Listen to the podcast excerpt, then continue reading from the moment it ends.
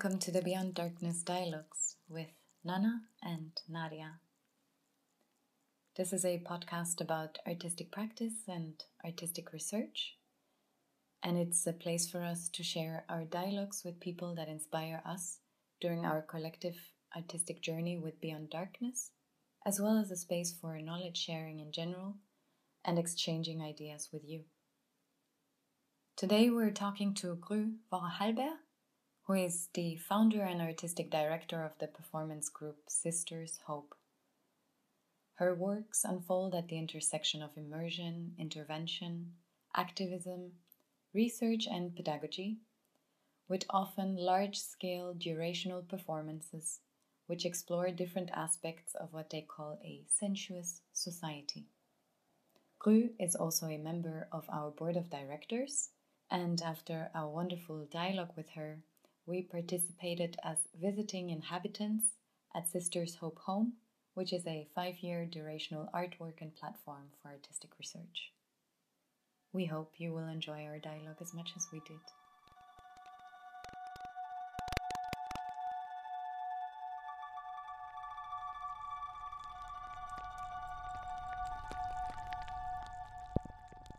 Hi, Gry.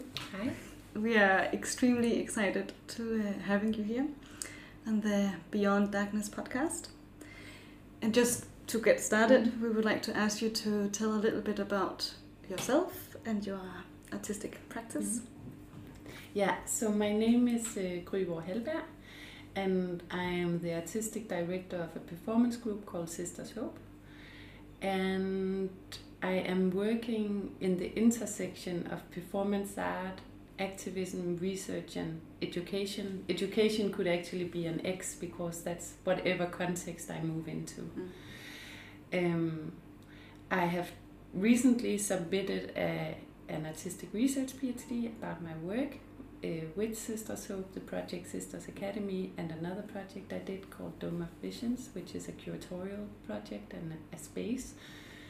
And I am, yeah, I'm currently um, establishing a space called Sisters Hope Home, mm.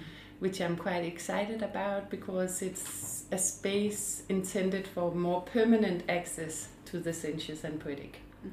So, lastly, I could say that I wrote this manifest called the Sensuous Society Manifesto uh, as a response in 2008 to the financial crisis of that time and the ongoing ecological crisis. Mm which could be relevant maybe in the face of any crisis, also the current pandemic and the ongoing overarching climate crisis and the social crises of discrimination um, witnessed in movements recently as Me Too and Black Lives Matter, so forth.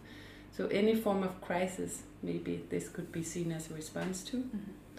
This uh, vision of a future society called Sensuous Society, which is beyond economic rationality and uh, based and rooted in the aesthetic dimension, by which I mean the sensuous and poetic. So all my work takes its starting point in this thinking mm-hmm. and this a desire to evoke another way of being in the world, borrowing from the arts or the aesthetic realm, mm-hmm. as that is the space where the sensuous and poetic is activated. Yeah. Mm. Yeah. Um, it sounds so great, and we've been following your work, of course, uh, for a while. Um, group. yes, and it just resonated with so many elements that we are uh, interested in and that we are looking into for Beyond Darkness. And um, it was lovely when uh, Solveig Gade, she was telling us, you absolutely have to talk to uh, It's just, and then the first time we talked, it also felt like so much resonated mm. with us. And mm. yeah, I think uh, it's really great that you're gonna share some more thoughts with us. Yes. so you talk about uh, the PhD that you wrote. Mm. Um, uh, you titled it "Sensuous Society: Carving the Path Towards a Sustainable Future." Mm and um, it's an artistic research which spanned over more or less 10 years right mm.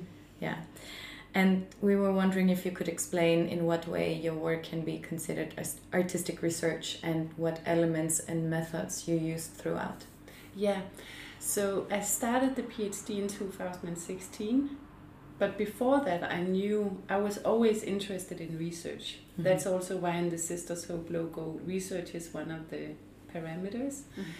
Uh, so I knew from the beginning, or since at least, as you say, the last decade, that how can I produce um, material, reflective material that enlightens what happens in these artistic spaces. Mhm. And that has then now become my data or reflective material that informs what is going on in the sensuous and poetic space.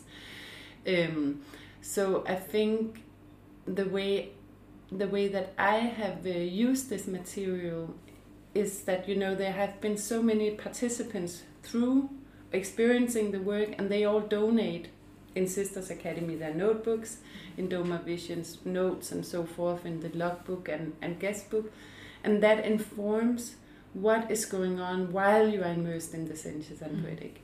So I think also artistic research is also to explore what is going on in those processes because very often that is uh, it's tactile knowledge it's um, bodily knowledge it's not necessarily expressed or articulated Mm. so it's also finding that language or uh, finding a way to reflect upon or express uh, and unpack what you could call the value of those processes. Uh, also to um, for me, I use the word democratize the aesthetic to open this space more and to make it accessible. Um, that's also linked to my activist intention. Uh, Mm. but I think through artistic research processes, this unpacking Yeah. is happening. Mm.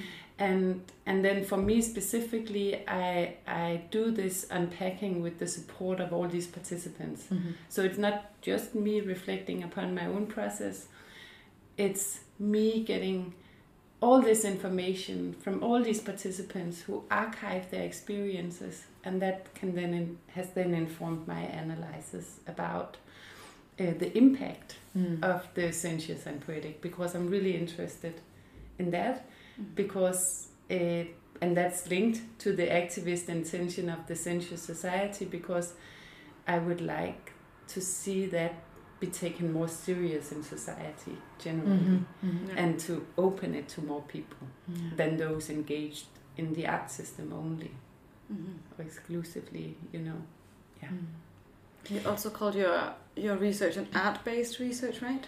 Uh, yeah, I, I, now I just call it artistic research because I think artistic research is, can be seen as an umbrella concept that um, in which you know art-based research, practice-based research, all Mhm. these different terminology is kind of um, held by the artistic research Mm. terminology. Yeah. So now I use that. Yeah. Um, yeah. Mhm. and but I have the subtitle through aesthetic inhabitation stimulating ecologic connectedness. I just it fi- find it really interesting that the experiences of the participants become your data. Mm-hmm. and um, also in our research we have uh, we did writing in the dark sessions. We have uh, reflection rounds that we record. We have uh, people depending on what we had these sensorial um, uh, poems that we wrote uh, based on our vers- very first sensory experience of the day. And it's it's they become a thing on their own of course and it's a I don't know a trace or an experience and but at the same time it, it also becomes data for you Mhm. and uh, Mm. it's an interesting relationship to to this uh, yeah donation as you call it Mhm, someone mhm. donating something because it's uh, very intimate in Mhm. a way and you leave something very intimate in the hands of uh, someone else or a group Yeah, yeah, Yeah.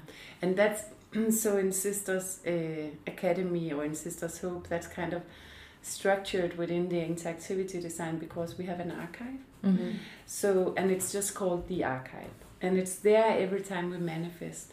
So it's it's very it's a very organic process for the participants because they receive the notebook uh, at the beginning, and it's also a tool during the manifestation to reflect and write and to withdraw. Many people engage in lo- a lot in the notebooks because you know you can lie alone in your bed write and Mhm. they're not instructed when to write or what to write Mhm. you know sometimes after the poetic self exercise which is an exercise i typically do at one point during the manifestations i ask them to write down reflections but that's also to give them a space Mm. before they come you know that they are back in the collective space because it becomes a singular space Mm. so it's very valuable also in what you could call the interactivity design Mhm. and then when they leave they donate it to the archive as part of what we call the exist process so that's kind of the process of leaving Yeah. this potentially liminal space that, that the performance manifestation is and it's very organic and it's also a part of reflecting for them and they're asked by the protector of the archive which is a performance function that takes care of the archive they ask questions about their stay so it also becomes part of their anchoring and integrating and letting go and now i'm going back into the world Yeah. Mm. so in that way it's a very it's it's very intertwined and integrated to the whole uh, performance experience it's not separated from that Mhm. and the archive is open source Mhm. so they don't give it to me specifically individually they donate it to the archive and they're told and they write a consent that I donate it to the archive, which is open source and can be accessed by anyone researchers, visual artists, whoever is Mhm. interested in Mhm. reading this. Um, so they themselves can go and visit Yeah. it and write about it and use it like Yeah. anyone could. Yeah. And when you go to the archive, you just write to get an appointment, and then that it would always be protected. So someone from Sisters Hope would be there to find uh, the boxes Mhm. you want to read in. Um, so it's both a very integrated process into the experience, uh, interactivity design of the performance, and then it's an open source archive that they donate into the flow of knowledge and experiences Mhm. of being in the sensual space. So there are thousands of notebooks now. so it's both. It's I think that's so for people. It's just it's a it's an organic process Mhm. and it's part of existing. Not exiting, but existing because we call it that because before we call it exiting, but people very often people don't want to leave Yeah. so now it's like, but it's good. And you go to exist. Now it starts, you know. Mhm. Now you go out and integrate Mhm. these Yeah. sensuous and poetic learnings into your everyday life independently of Yeah. the space. Mm. So it's also, but and then it's a donation to inform and unpack the sensuous and poetic more generally, you know, in this open source archive. Yeah. I, I just find it so beautiful that you call it data Yeah. because normally like at least when I think of data I think of something very um, logical Yeah. and uh, numbers and letters and I think also saw some photos Yeah. of the archive which can be uh, I don't know a little um, a little pillow with Yeah. something on Yeah. or like it's it can also become like almost an art piece in itself so it's what what is the what is the data Yeah. So um, so also in my PhD, I have this. I put data in uh, single quotation marks until I unpack what I Mhm. mean by it, because and you could also call it sensuous data, right? Mm. Yeah. Because then you can just like a society, but a sensuous society. You know, then it's kind of a way of saying. There is this structure, there is a schedule, but it's sensuous. You know, Mm. there is data, but it's sensuous data. What is that? So what it is, I think, is for us to unpack, because it can probably be many things. But in the Sisters Archive, it's typically notebooks, in which people write and draw and rip pages out, or you know, and then it's objects like you saw, and the objects that's typically donated from because we the performers, including me, we donate our notebooks as well. Mhm. So we all donated. So you could go in and read all the sisters' notebooks from all previous manifestations, you know. Um, so, but the objects is also typically from performers because we inhabit the space for, let's say, four weeks. So in that time, I accumulate letters. People send me letters, or Mhm. you know, internally within the space, or I donate a feather that Mhm. I received in a special ritual, or And then it's from the visiting artists, teachers, and researchers because we have this residency program within the space where people come for 48 hours at least to explore their own practice. And they bring objects and so forth in a suitcase, and then they do a small temporary tableau in front of their beds.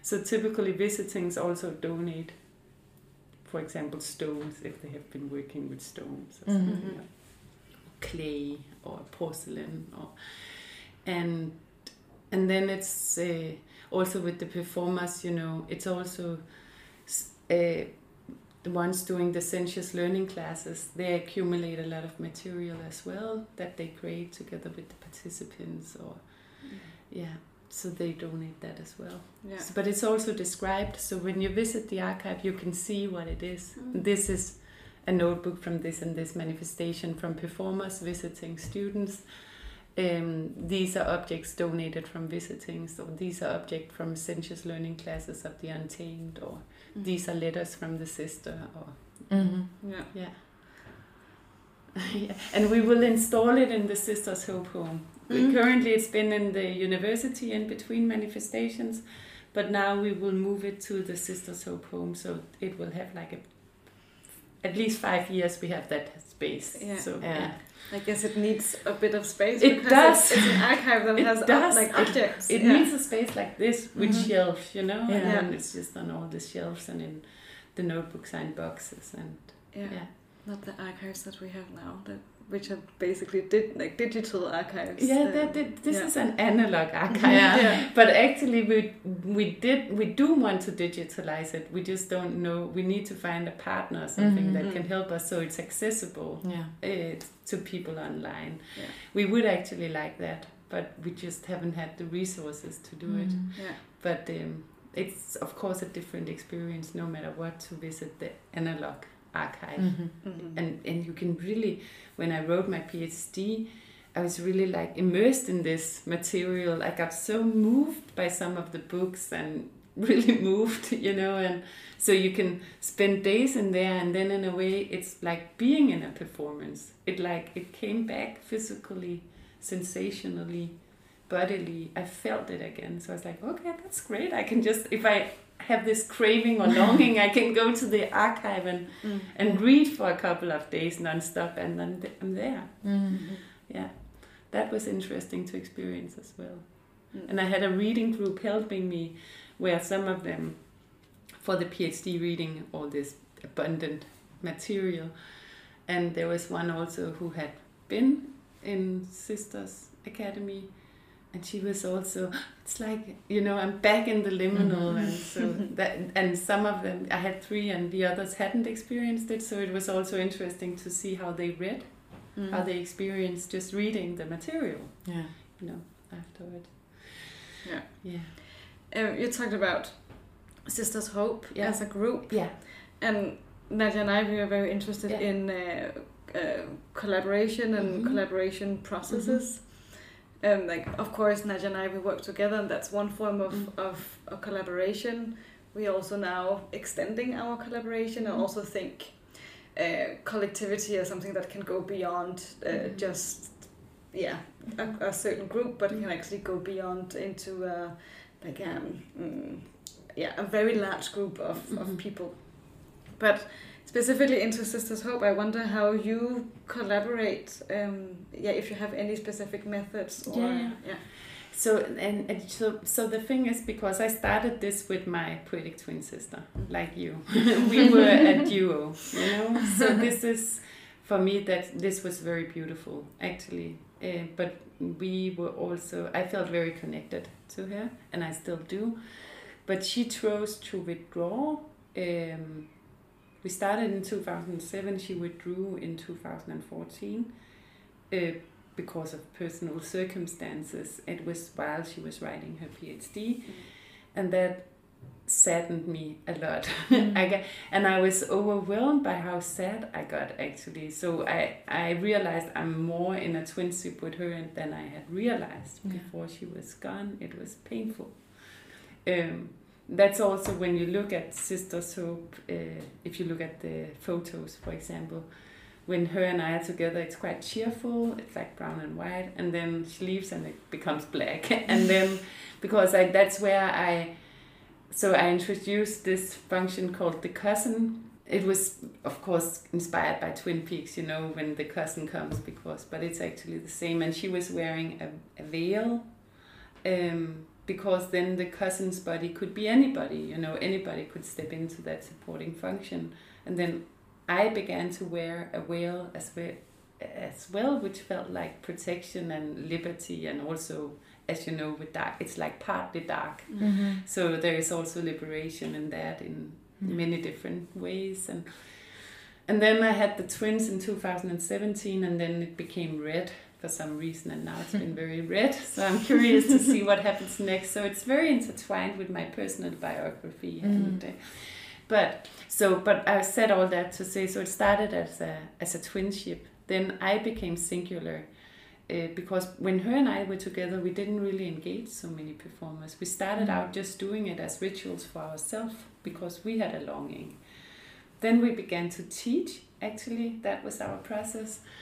But then when we did the first Sisters Academy, there was this, which is where she, where she withdrew.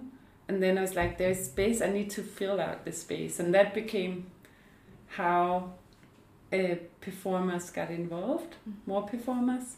But then, because it started out as her and I, I was the artistic director, so you know that engaged people, uh, and so that's the structure we still have. Uh, but I think that what happens is that within this, so performers, but also set designers, sound, light, documentarists, it just grown and grown what happens is that so there is artistic directorship in Sisters Hope, but within the framework, everyone also very much contribute with their own practice Mm. and they informs the work with their own practices and receives from the work. So it's this circular movement where the framework kind of inspires the individual practices and intention that comes in. That then again is this practice of a community that loops back into the frame. Yeah. So that's kind of how it, it is right now. Um, I'm very open to it evolving in different ways. I don't so and I but I don't have a fixed idea in mind or structure. It should be like this. I'm kind of more curious to see how it evolves, you know. But yeah, but that's the structure currently. Um, I sometimes say that in Sisters Hope, it's the frame that plays the lead role. Mm. It's the frame. It's no individual person. It, it's this space. It's this frame that holds everything. But I happen to be the one who um, kind of would never let that frame down. So I'm very much like the Mm. frame keeper, or, you know, because I'm the one who insists, you know. And then over time, there are some who also begin to insist because they have been there then so much. Yes. And then, you know, then I feel like, okay, It sounds very organic, uh, like a very organic Yeah. structure with a lot of flexibility, fluidity, mobility, and yeah, um, space also for ev- everyone to, yeah, Yeah. to, to sort of evolve in their own time, in their own way within that framework, right? exactly. Yeah. I think that's very much what it is. But and and and then I keep that frame. You know, Mhm. I, I've kind of committed or taken responsibility to keep that frame. Um, and I also think a lot of people feel that they are part of a movement. That Mhm. Sisters Hope is also like a movement because it's rooted in this intention of the sensuous society, which people share that are part of the group. They share this intention. So it's more that which unite people than practices because some are Mhm. anthropologists, some are performers, some are opera singers, some are retired ballet dancers, some are just unemployed and don't know what to do yet, young and like on their way to fi- of finding their path, you know. Some are retired, some are just, it's very different people. Mhm. So it's not practices because also we have our own performance method that we have evolved. So that's what people work, learn and work with. But then, of course, informed by their own practices Mhm. within that methodological framework. Uh, but it's the, that, it's that people share the intention. That's what unites us. Mhm. So it's that this intention to open the sensuous and poetic to as many people as possible, to democratize the aesthetic, to potentially move into a more sensuous society. That's what they are turned on by. A critique of the current civilization. Mhm. So that's the intention unites us, you know. Mm. Yeah. I mean, that leads perfectly into how, like in your PhD, you question how the sensuous might support the path towards a more sustainable future. Um, so, how did this, like, you, you shared a little bit how this question came to you because of the frameworks of society, but also, like, maybe more precisely how, and then if you have any answers to that question. Yeah, yeah. um, yeah. It's so I think it's definitely rooted in this sense of crisis Mm. that emerged, uh, and but also the hopeful gesture of perceiving the crisis as an opportunity for something else to emerge, or the crack, you know, as a space where new things can emerge from, um, and then also from a personal desire to be more immersed in the sensuous and poetic, to feeling that that's a space as a performance artist, knowing, you know, entering into performance spaces, feeling I can breathe here, I can be who I am here, I can more people should have access to Mhm. this space, feeling that this is why is it so exclusive? Why is it only so few of us that has access to this space? Uh, and then this urge to what I call democratize it, to open it which really like was born out of a sensing how um, reparative and inspiring and wonderful it, it was for me personally to be in that space.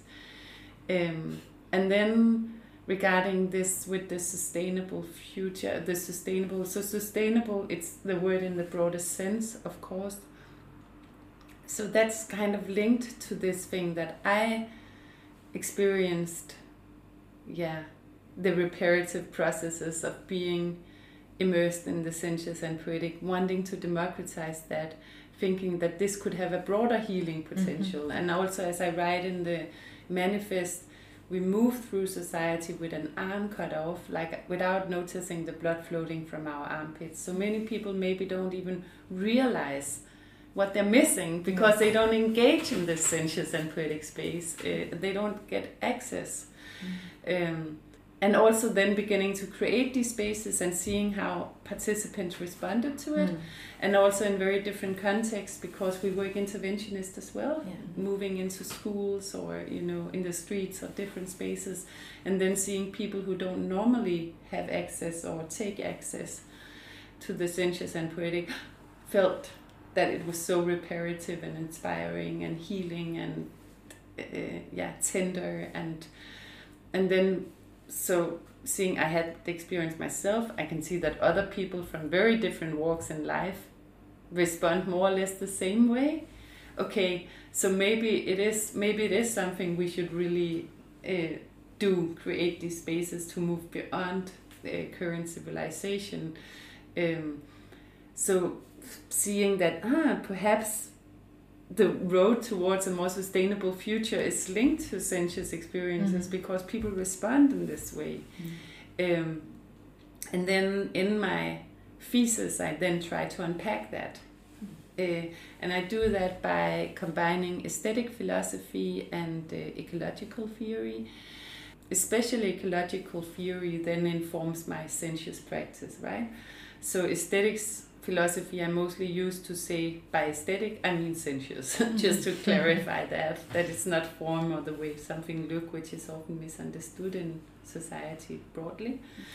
Uh, and then engaging in this ecological theory and and seeing that okay what a trace through all this ecological theory is that humans must realize that everything is connected.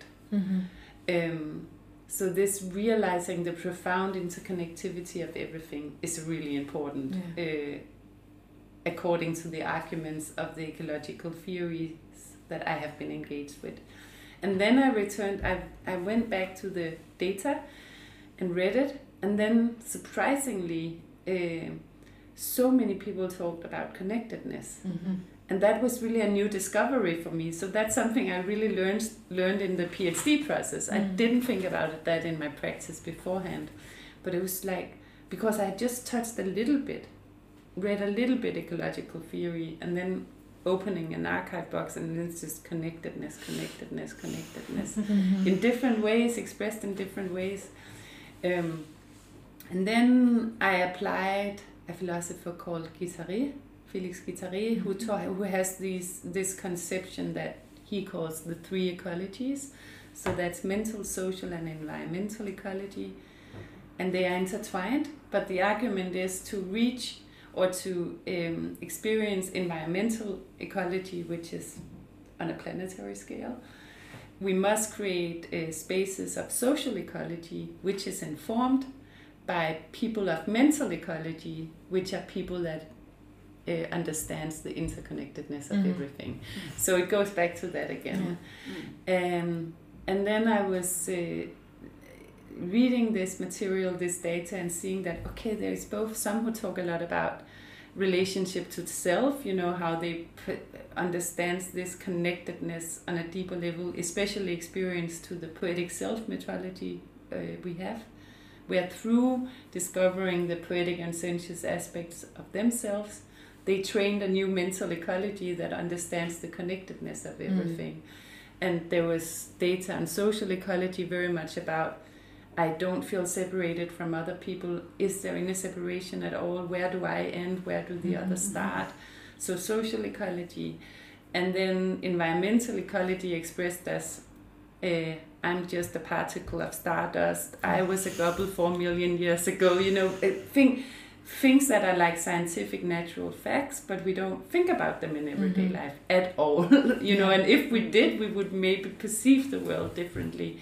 So all of these three ecological levels were expressed, and so then that became my argument that, um, in a way. Uh, that yes, the sensuous does support a more sustainable future because it evokes this sense of connectedness mm. at both a mental, a social, and an environmental level. Yeah. Wow, I mean, it's really a lot that, that, that, that we are so interested in mm -hmm. as well. The idea of um, connectedness and where also that maybe intuitively we have and it's still there when you're in the right um, mm-hmm. space where mm-hmm. it's allowed where you have the time mm-hmm. to go into into that allow yourself to experience truly through the senses through the sensuous um, and there is i feel in our practice there is a lot of uh, internal questions experiences it, it, it does become very internalized, but it never uh, separates you mm. from the space or mm. from anything that mm. surrounds you. If anything, it connects you more to it, and you become more aware of it. And and this uh, you talk about this like. I would call it transformation because mm. when people leave, they carry that experience mm. with them and they carry that as a ripple effect mm. into their everyday life. And of course, it doesn't happen maybe through a big scale mm. because they've only had 48 hours mm. or mm. and how no matter how long this experience was but it's there and and it it arose like something came up and um yeah i think this is really beautiful that you can it has a transformational power and that is how you go about change mm-hmm. because you create this space where you as an individual can change mm-hmm. Yes, and that was so encouraging for me by reading ecological theory, because that's also why I don't refer to uh, sustainability theory, but mm-hmm. ecological theory, because that explains the process towards sustainability. And it was so encouraging to read it, and then because I started with Bateson's Steps to an Ecology of Mind, written in 72, and, and so the whole idea is that we must train in humans an ecology of mind, which is a mind that understands the connectedness of everything. I was like, yes, you know, and then that's just a trace through all ecological thinking, yeah. like today's, like a celebrated figure like Haraway and mm-hmm. her multi-species kinship. It's all about connectedness yes. mm-hmm. and realizing that. So I was so encouraged that they it wasn't systemic. They didn't say first we must change. It's not, of course of course that's important too like the systemic that we change like the govern governmental like uh, procedures and mm. that we put taxes on it of course that's important but ultimately it's like the individual humans and the way we think about the world that has to transform it. Mhm. Um, and it gives also so much power to each individual, you know, that we are the drops in the ocean, but we the ocean consists of all these drops, you know. Mhm. So for me, that's very that was very hopeful and encouraging to read this. Yeah. Yeah, and also then, you know, these humans are situated in different places. One is maybe a minister, or the you know, or the I don't know, the president of the UN, or- and can actually some are decision makers, others are not. But we can make profound change where we are, eh, you know, and like you say, these ripple effects, you Mhm. know, yeah. And I guess that's also one of the reasons that we work in darkness. Like this thing of being um, acknowledging that there is more than just yourself, Mhm. Mhm. and then this um, being able to um, to acknowledge that my body also extends into other Mhm. things and can also yeah it has a history and it goes on to like as you said like a stardust uh, Mhm. which i think is so beautiful Mm. Yeah, we call it matter in motion Mm. because it, it shall. We, we, remind ourselves from time to time that we are made out of matter of that's that's what it is everything around us so it's all the same thing and it's just different formations that Mhm. constitute different individuals or different materials different things beings and yeah just to be aware of this connectivity Mhm. um, and also beyond a living connection like living beings but there's really we're connected with everything Yes. yeah Yeah, also objects. Yeah. Yeah, yeah. yeah Yeah, yeah. So that's yeah, and this realization is so. Uh, so many people are so removed from it. So Mhm. it's like, and then so the encouraging thing is also how the sensuous and poetic can awaken that, Yeah. like in, I think inherent knowledge. It is Mm. inherent. It's not something you add on. That that awareness is there. It just needs to be awakened. you know, and we can do that through these spaces. maybe that leads into the next question which deals a little bit with the Mm. pedagogical um, layer and in your phd you write when we change our e- uh, educational system we change the lives of many Um, so I wonder uh, how does that factor into like this the learning in a sensuous society, and um, yeah, maybe if you can explain a bit more of what is the potential of change in that. hmm Yes. So I think yeah. So so we have explored with Sisters Academy that project. We're exploring the school and education in a sensuous society. So, and in Sensuous City, we're exploring the city. But we started with Sisters Academy and the school and education and learning in a sensuous society. And I think that makes a lot of sense. Maybe also in retrospect, it happened organically. It just happened to be a school, but it makes a lot of sense because, you know, in Danish you would call it dannelse, but or Bildung. And I think Mm. sometimes in English you also use the word Bildung because there's not really a proper translation. But it's the way, what we just talked about before, and maybe that's also why you think it was a good bridge. The way we think about the world, the way we are in the world, is also an educational process. Mhm. So we awaken this sense of being matter in motion or being uh, constituted of stardust, everything. Learning that, that's a learning process. Yeah. To awaken that knowledge, that's a learning process. And that's why I think education is important and why it made a lot of sense to uh, initially explore sensuous learning, what we call sensuous learning, which is learning through the senses, which is then awakening Mhm. among other this sense of connectivity. Um, so I think also when you read ecological theory like steps to an ecology of mind, an ecology of mind, that's a learning process towards that. And, and, and it's true, when we change the educational system, we change the life of many. Because then we structure learning processes in institutions. Mm. So it's these institutions that needs to inform Mm-hmm. you know, on a grand scale. You know, they need to be informed or created in a way so this awareness is awoken because that awareness is so important because otherwise, you know, then it becomes dystopia. Then it's not the hopeful anymore. Then Mhm. it's like, the world will end, you know, maybe potentially, or at least there is a lot of dysfunctional structures right now Yeah. that is not uh, beneficial for anyone, neither humans or non humans, you know. So we must think about the world in a different way, and the educational system can do that on a large scale. Mhm. They can inform. And then sensuous learning, applying the sensuous and poetic, it's then one take on learning that I believe maybe would awake this the proper steps towards an ecology of mind, right? Because through the experiments we experience that this happens in people mm-hmm. like you've experienced. And by the way, I also love darkness. I really love darkness. so it's so liberating. Yes. Yeah, it's so liberating. Yeah.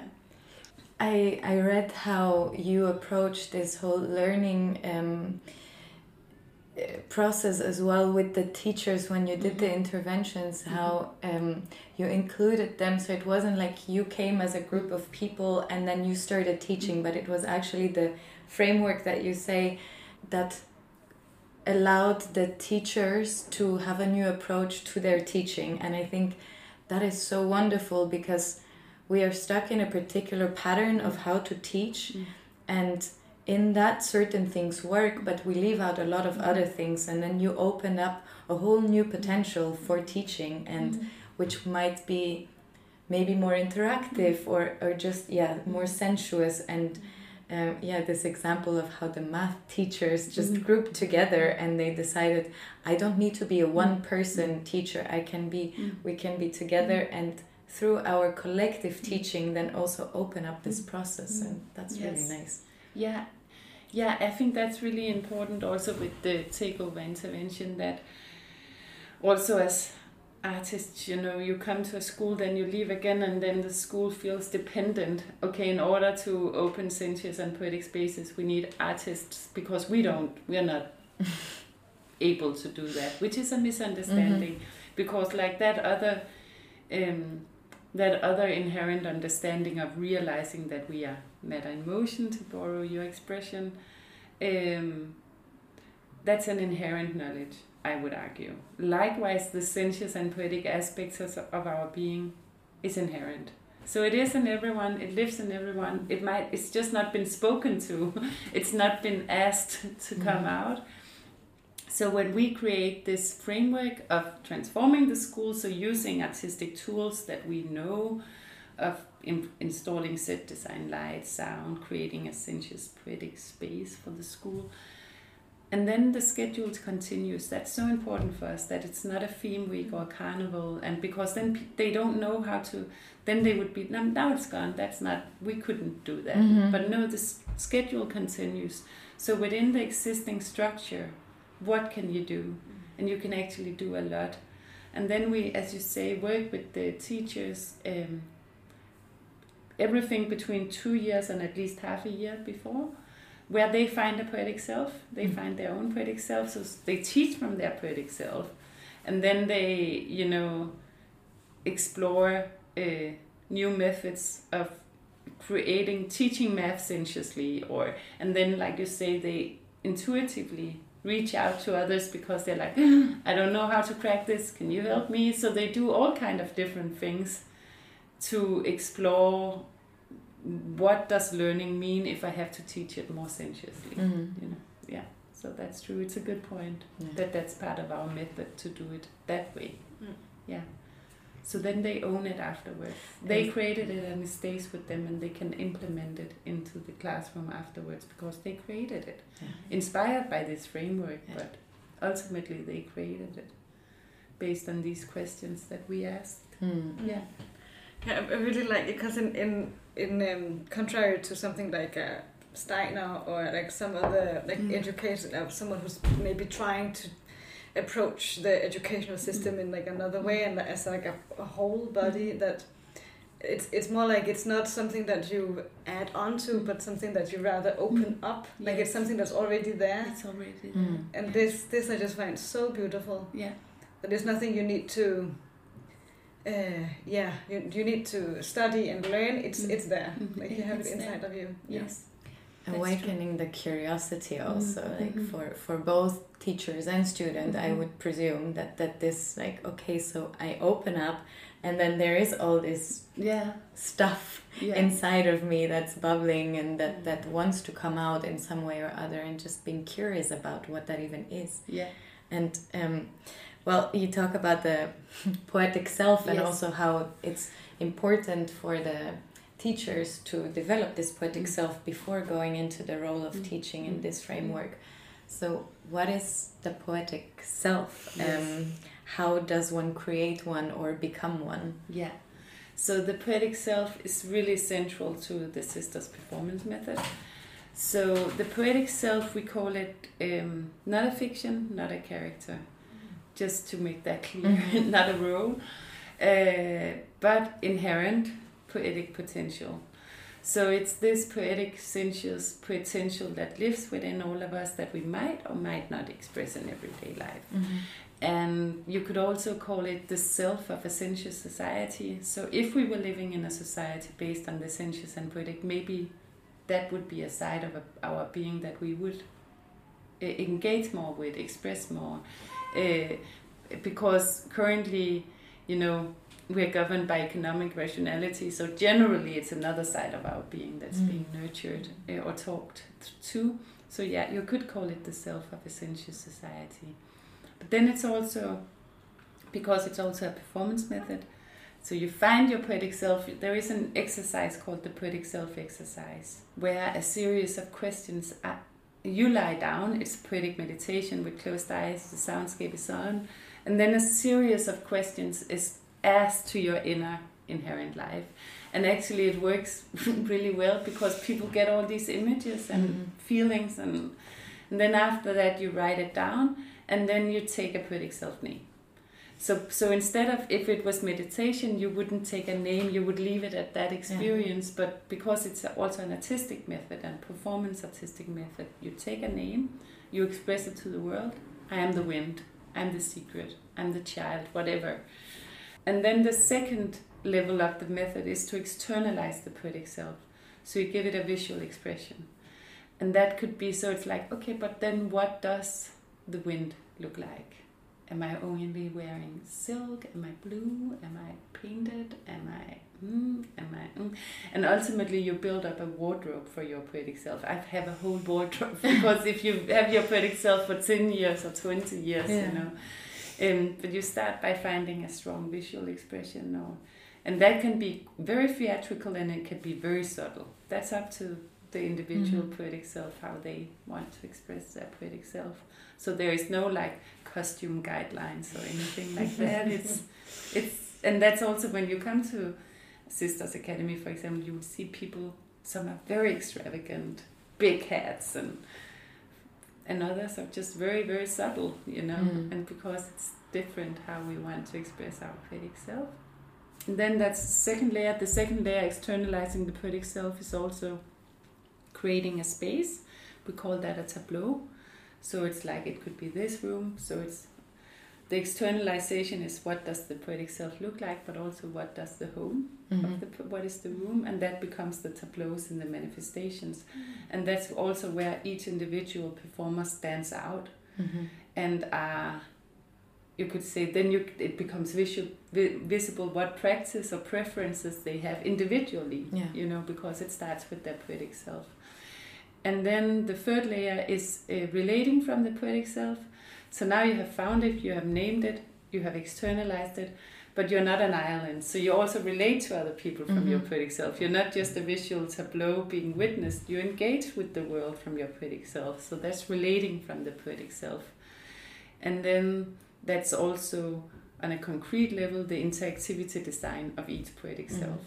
So if you come to a tableau you would be received by that performer and she would take you through a design in her space and that's that's also part of relating from the poetic self Mm.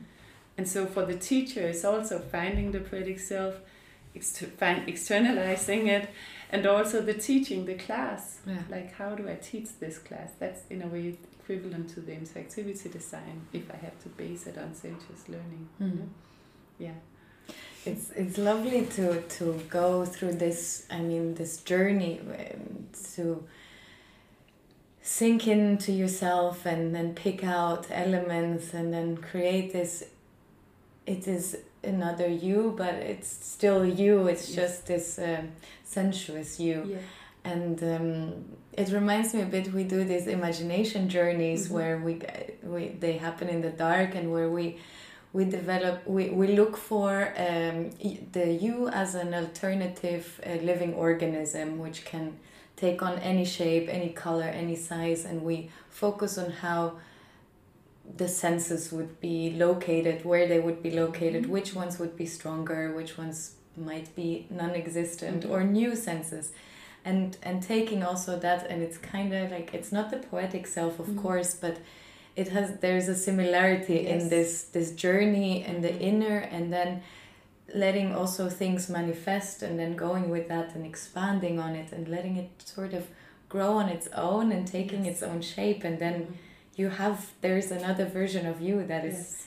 that is existing for you with Yes. you for others and it's really nice to to explore that yeah Yeah. Mm-hmm. Yeah, yeah, I can really see the similarities. yeah.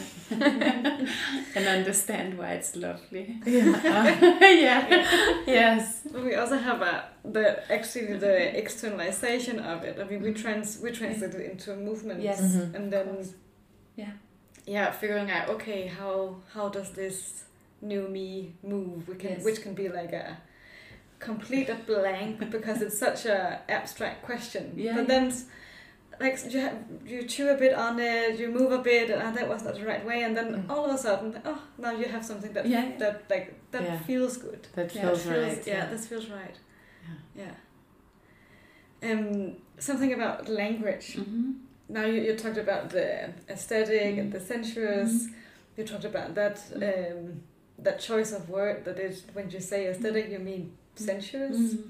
Um, and also with um, like all, all of your uh, collaborations in uh, how you archive, uh, Mhm. so that writing is a is like an essential part of both you. You're writing your PhD, of course, but also um, mm, methods of all of Sisters Mm. Sisters Hope. Maybe you can elaborate a little bit more on.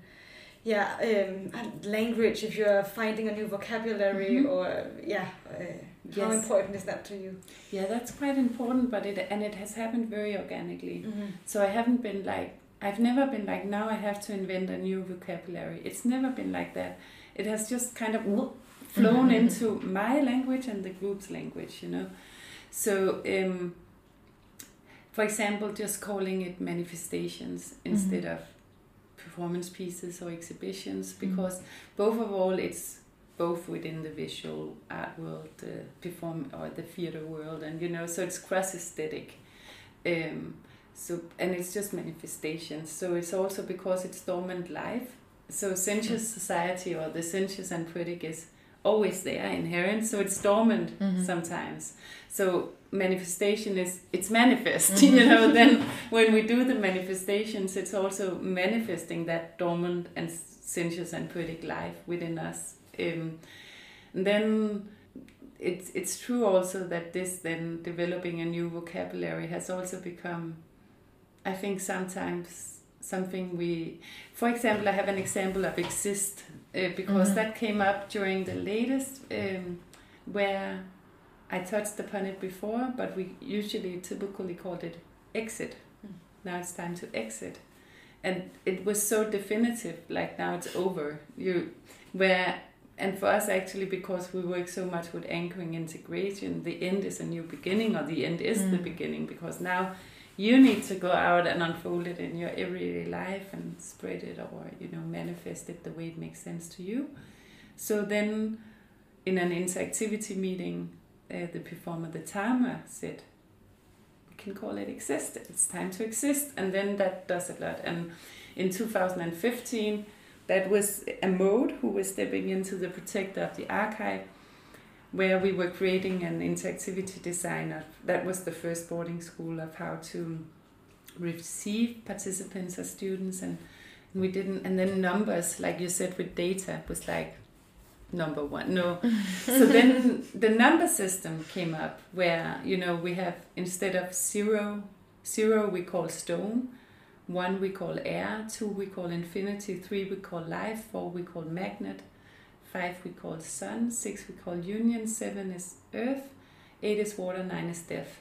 And half past is a crescent moon, and a quarter is a fire. Mm. So that also really influences language a lot because instead of saying we meet at two, you say we meet at infinity or we we meet a crescent moon past water. Or you know and this it's written in the students uh, guidelines when they arrive so they learn it and we have no clocks no visible clocks um, so only one by the octopus that has the number or the signs instead of the numbers. Um, so that's another kind of it intervenes language mm-hmm. a lot and time is very dominant. It's a very dominant structure and a very dominant um, what could you say uh, in a society governed by economic rationality the, the, the control of time yeah. it's very like linked to that reality so just talking about time and being in time in another way and also yeah so it's true that talking about so it's the language of time a new mm-hmm. language for time also intervenes our being yeah. and our mode of thinking about things and being in things so i think it will like continue to evolve that mm. It very much comes from the groups and like sometimes different needs or you know and then it's integrated into the language the one way or another. Uh, but then also because it's a new method. So with the poetic self okay so that's a word because we are like inventing our own method and then it comes with its own vocabulary. Mm. um, yeah do you feel that uh, changing language is also part of this uh, changing education changing self um, yeah. carving the path to the yeah. future which is more sensuous i think it has impact mm. i think it does um, at least within the framework of the manifestations, we can see, for example, with saying, please come before sun, or, you mm-hmm. know, mm-hmm. I think it does. It is one of the factors that, like time, that infiltrates mm. our life and yeah don't you think yeah, yeah when you say yeah. exit and exist yeah. i mean both have very clear connotation and for me the one is mainly negatively connoted whereas the other one is positively connoted so yeah. of course if i'm gonna go out and exist with that word in mind yeah. i feel that i'm carrying something positive rather than something yeah. negative of course exit is not only negative but that's how for me they are very strongly connoted these words and i would definitely be influenced by the one or the other yes yeah exactly yeah mm-hmm. mm. yeah we use it a lot in our practice as well too maybe not necessarily defining a vocabulary, mm. but at least like some words just doesn't really fit mm. into what it is that we're trying to mm. communicate. Maybe there's a, like a little loophole for finding finding other words that feel more mm, like on point yeah. of what it is that we want to communicate with others. Mm-hmm. Yeah, we did this, um, especially in the beginning um, when we started to uh, do our sensorial movement practice in the dark. We we thought about okay, we're moving from and with the senses. So, how can you talk about that movement that is experienced and it's not because it can't be seen because it's happening in the dark, so it can only be felt? Mm-hmm. Um, and then, how do you talk about something that then all of a sudden no longer has really mm-hmm. form, visible form? Mm-hmm. And then we were really interested in this can there be a sensorial vocabulary? Can we put uh, yeah new words on movements mm-hmm. even though we know that a particular movement might look at, uh, mm-hmm. in a specific way but right now it feels a mm-hmm. particular way so can we actually express the sensation rather than the form yes and i think uh, probably some of that resonates also with how you choose these words right yes and also i think uh, it is true that because again we haven't lived in a sensuous society so we doesn't have a very refined vocabulary mm-hmm. to ex, ex, to express the sensuous and poetic or the different aspects of that we have a very refined vocabulary maybe to express uh, economics or you know a lot of words to but not with the sensuous because we haven't lived it so that vocabulary it hasn't been the dominating paradigm yeah. so that vocabulary has also been under prioritized yeah. So I think it's true there is so much space to create a much more refined vocabulary to express what goes on uh, when immersed in the sensuous and Mm. poetic. Yeah. Yeah. Um, maybe um, it would be nice to go into the activist aspect of the work. I mean, you also use this as one of the main uh, terms um, Mhm. around the work, and um, I was wondering, or we were wondering, if activism ena- is enabled because your work operates on the intersection of performing arts and intervention, or how how is it that activism is Mhm. enabled with your Yes. work? So I think, I think the whole, like I said before, with the intention. So I think the whole, um, because the work is based in an intention uh, foremost, and that's the intention to democratize the aesthetic or to open the access to the sensuous and poetic to as many people as possible. So because all the work is informed by that intention, I understand that to be an activist intention because within it there is um, the yeah intention to there is a critique of current civilization and there is an intention to create alternatives. And through this means of democratizing the aesthetic so for the work to be informed by such a strong intention is for me also that it has an activist fundament of not only and actually not only what you might call patching the wound so because our current civilization has created a lot of wounds on many different levels like we talked about before both social and mentally and environmentally. So this activism is not only patching one wound one of these wounds it's not only registering and, and patching it it's trying to change the dna of society Mm. so it's trying to change the root causes Yeah. so there are all these wounds but can we change the root causes so they will heal Yeah. instead of being so bitch, busy walking around and patching all of them because there will just be new wounds Mm. if society doesn't change Mm. uh, so, and that for me is an activist intention. And then, of course, you might also say that because we work interven- interventionist, that then becomes a very visible tool Mhm. to transform contexts outside the art system. But for me, it's even more embedded in that deep intention to change the root cause of society um, or to inspire society to move in another direction and debate status quo. Mhm, mhm. Yeah. yeah. Mm. There is a lot of um, care that comes across from from you, like towards others, society. I mean, this is uh, you are looking for something that will change our future, will make it more sustainable, and that sounds and seems very caring. Um, is that maybe something that you say is it's like a value that that is important to you that you use in your general everyday life and also in your artworks or do you have other values that inform how you work Yeah, I have never thought about it so much, but I think it's true that that's, I think at least for, it's also Sisters Hope is called Sisters Hope. So this, um, yeah, this thing about uh, what Haraway would co- call spaces for ongoingness, Mhm. or we must create uh, practices and spaces for ongoingness in a wounded world, you know. So I'm definitely, I think, subscribing to that hopeful path. And I, it's also true when I read the the material, the reflective material, I'm so touched by people writing, for example, there is one who has written tenderness, tenderness, tenderness, or melting, melting, melting, and that really Mhm. speaks to me. so maybe I do, but maybe it's also because I do have this longing for that in my own life, and maybe it's not completely fulfilled. I don't know, you know. So also sometimes it's with value, or if someone's something speaks to you or you desire it.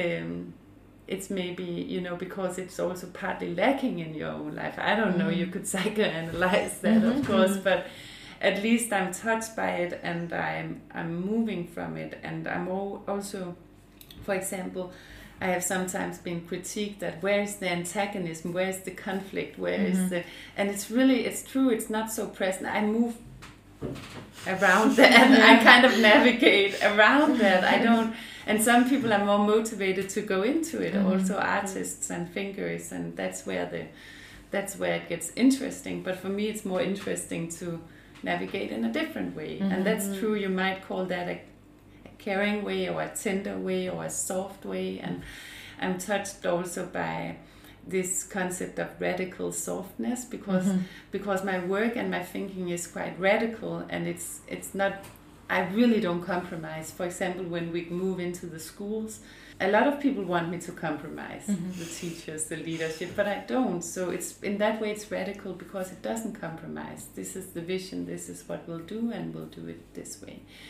But at the same time it's soft and kind Mhm. and caring. Uh, So it has these two components. So that's why I like this uh, uh, radical softness.